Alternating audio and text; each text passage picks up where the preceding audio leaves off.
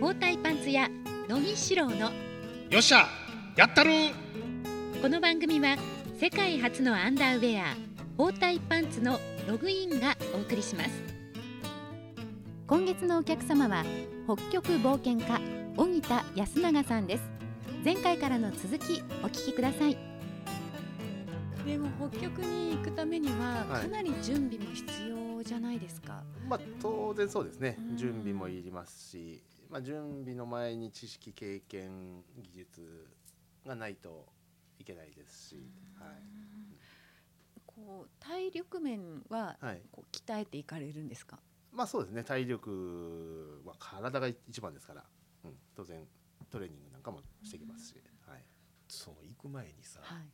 すんげえ食べるわけよ食べる。めちゃめちゃ食べて体力っていうかまあ、脂肪をつけていくんですね。事前にある程度脂肪をつけていかないと行くと歩いてる間にもどんどん痩せるんですよ。もうそれはもう目に見えてるんですけど、まあ、痩せるのも計算のうちで痩せていくんですけど、えなので事前にちょっと脂肪を蓄えておかないと体がどんどんきつくなってくるんで、まあ、ベスト体重のプラス67キロぐらいああそんなには脂肪をつけてですね。それはどのぐらい前からそういう準備にかかるんですか？どうですかね。脂肪をつけるっていうのはまあ日本出る1ヶ月2ヶ月ぐらい前からなんか夜中に無駄にポテトチップス食べてみたりとか。そういうのでいいんですか？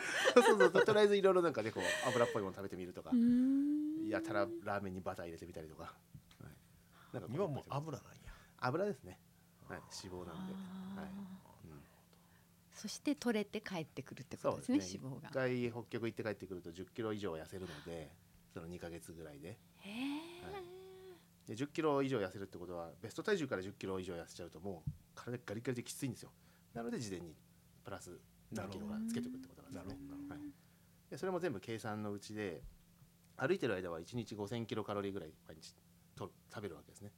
冒険中は。5000毎日？毎日ですねでもそれでも毎日どんどん痩せるわけです。自分の計算では消費は毎日7000ぐらいしてるはずなんですよ。で2000足りないわけじゃないですか、はい。差額。でその2000が足らないから脂肪っていうのは 1g9 キロカロリーの熱量があるのでまあ簡単にざっくり計算すれば毎日 200g ぐらい大体痩せていくと。っていうことですよね。なので50日だったら1 0キロだし、まあ、1 0キロちょい痩せるわけですね50日60日の間に。じゃあなんで7000賄えるように食事を用意しないかっていうと7000用意すると重くなるんですよ装備が。荷物が。全部自分で引かないといけないので2000足りないのは足りない分は脂肪から使っていくっていう方が効率的なんですね。重い荷物引っ張っていくよりも。食料をの状態で持っていくには大体まあなんでしょうね。一番口に入る食べ物で、えーハイカロリーなものっていうのは、まあ、油ですよね。簡単に言ううん。とサラダ油とか、まあ、オリーブオイルでも何でもいいんですけど。お油は 1g9 キロカロリーがある。の熱量がある。で次が大体バターとか。バターは 7, 7キロカロリー。ナッツとかも大体7ですよね。ナッツもそんなにあんねや。ありますあります。ナッツハイカロリーですよナッツは。バターナッツばっかり食ってた俺バターとほぼ変わらないです。えー、知らん。かナッツを 100g 食べるのはバター 100g 食べてるのとえほぼ変わらないですね。まあ吸収の効率とかもあると思うんですけど、うんうんナッツやっぱり消化に消化があんま良くないので、うん、全部が全部吸収されるわけじゃないと思うんですけど、で大体炭水化物ってまあグラム3キロカロリーとか3.5とかですね。で野菜とかはもっと当然低いとかって、で人間いろいろやっぱりバランス取っていかないと体も動かないし。でそう考えると大体慣らしていくと 1,、えー、1日1キロの1キログラムの食料で5,000キロカロリーぐらいになってくるんですね。ってことは1グラム5キロカロリーなんですよ。持っていく食料っていうのは。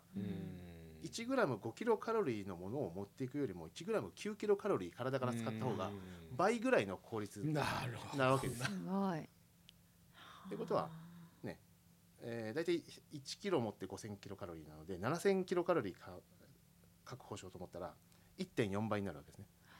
4割増しになる。1キロだったものが1.4キロになる。400グラム毎日増える。で400グラム増えるってことは、まあ、50日持ったらそれで20キロ増える。んですね荷物が。そうですね。120キロだった荷物が140キロになっちゃう。そうすると重くてスピードが落ちる。うん。さらに日数かかる。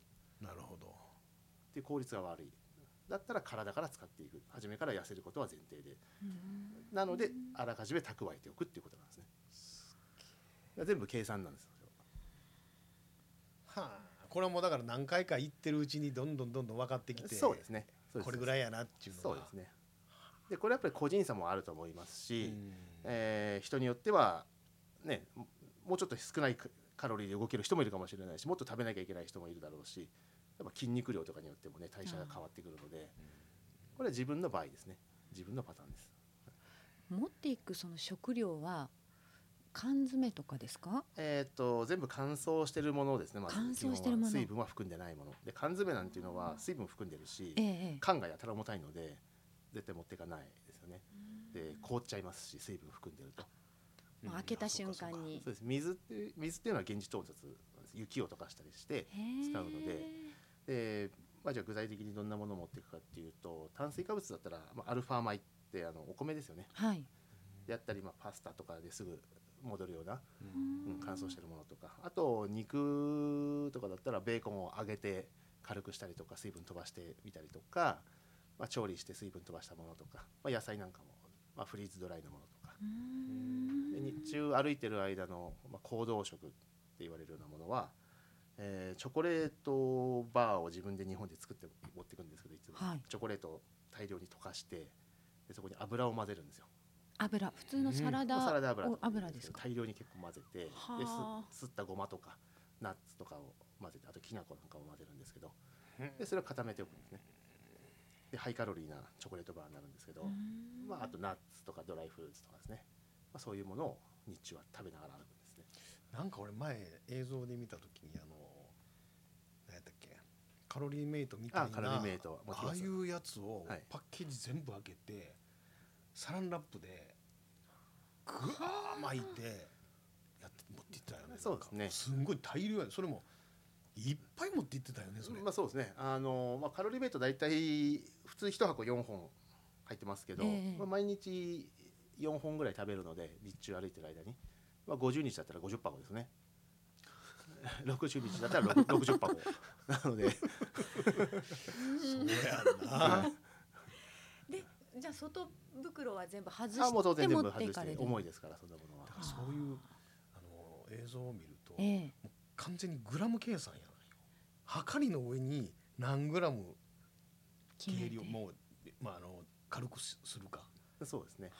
それの積み重ねらしい。そうです。持っていくものは全部シャーペン1本から重さチェックして全部で何何キロ自分が何グラム持ってるのかっていうのを全部把握しなきゃいけないの。で余計なものは1グラムでもどんどんき削っていくっていう、はい、すごいですね。ある意味だから F1 のマシンを軽量化していくのにビスをどうやって 何グラム減らすかもう本当そういうそういう話です。いうことやんね。例えば歯ブラシってあるじゃないですか。ええ。歯ブラシって絵がやたら長いんですよね。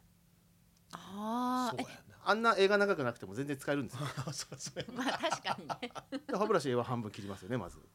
切るんですか？ご自身で？切ります切りますあんなのパチンで切れますから。ペンチか ペンチかなんかでパチンって。へまあ50日もあれば歯ぐらいはやっぱねそうですよたまにはね磨磨きますから。きたくなりますよね。でもあんな長い絵はいらないとかね。あこう切れるなパチンあこれで3グラム軽くなったとかあーそういう本当にちょっとしたところを削っていくんですもうねトトイレットペーパーの芯は全部抜くとか。でもそういう細かなものも持っていかないといけないんですよね。そうですね。要は生活しなきゃいけないので2ヶ月となると。大変。あれやっぱりごめんちょっと食事してる人だったらあれなんやけどトイレってさはい。ああ本当だ。トイレってあの昔ようあの落語であったけど寒いとこ行ったらしょんべんした尻から こうってカンシュッカン シュッカンって。どんそんなことはないよね。そんなことはまあないんですよね。うん。正直言っちゃうとね。うん。そうそうそうそう。あのやっぱりおしっこって出た瞬間体温と変わらないですから。真っ白。36度。うん。うん36度のものがこのね大体1メートルの高さから地面に落ちるこの 0. 何秒の間には凍らないんでね。さすがにね。うん。ただ落ちた瞬間にもうすぐ凍ってますよね下ではあそうなんや。ん。下ではもう下ではすぐ凍ってます、はい、すぐ温度下がっちゃうんで。でもつららみたいにはさすがにならない。うん。残念残念ながら。うん。ちなみに大きい方はどうされるんですか？大きい方はええ。えーとまあ全然その辺で普通にしますよ。うん。はい。でもお尻パッと急いで出して。うん。でもう慣れてくるとかなりスピーディーにできるようになってくるんでええ。早技になってくる。んですそうなんや早技になってきますね。あの結構会長ですか？毎日。あ会長ですよ。そうなんですね。毎日同じものを食べて、まあ、ほメニューなんか変わんないですから。ああそうかそうかで毎日同じ時間で同じルーティンワークでうんやってると毎日同じ時間にちゃんと出ますから。うえ意外と健康的。そうです健康的ですよ。ちょっと。そんな普通の生活ちゃうから何も言ったらな ねえで2000年にはい初めてその北極、まあはい。旅行というんでしょうかね。お行きになって。で2002年に一人で初めて挑戦されたんですか？えっとそうです。ね、まあ長い距離を一人で歩いたのはその2002年ですね、でまあ、2001年っていうのは一人で現地の村までは行ってみてええ。1か月間現地にいてで、まあ、いろいろトレーニングというか、まあ、勉強して日本帰ってきて。でまた2002年に行って一人はい。で長い距離を500キロ歩いたんですけど、はあ。はいその初めての時っていうのははい。どんな気持ちでした？出発の時。えーっと初めてっていうのはその一番初めてですか？2002年の時ですかね。あ一一人人でではい。うーんとそうですね。どうだったかな。まあ高揚感というか、まあ、怖さよりもなんか期待感の方が勝ってましたよね。とにかくやるんだっていう思いだけだったのある意味まだ怖怖いもの知らずだったと思うんですけど、今月のお客様は北極冒険家荻田安永さんです。更新は毎週月曜日です。番組の詳しいことはログインホームページでもご紹介しています。www.login rogin.co.jp をご覧ください。またこの番組に関するご感想もお待ちしています。iTunes のサイトからカスタマーレビューへ投稿をお願いいたします。それでは次週もお楽しみに。包帯パンツ屋乃木志郎のよっしゃやったるこの番組は世界初のアンダーウェア包帯パンツのログインがお送りしました。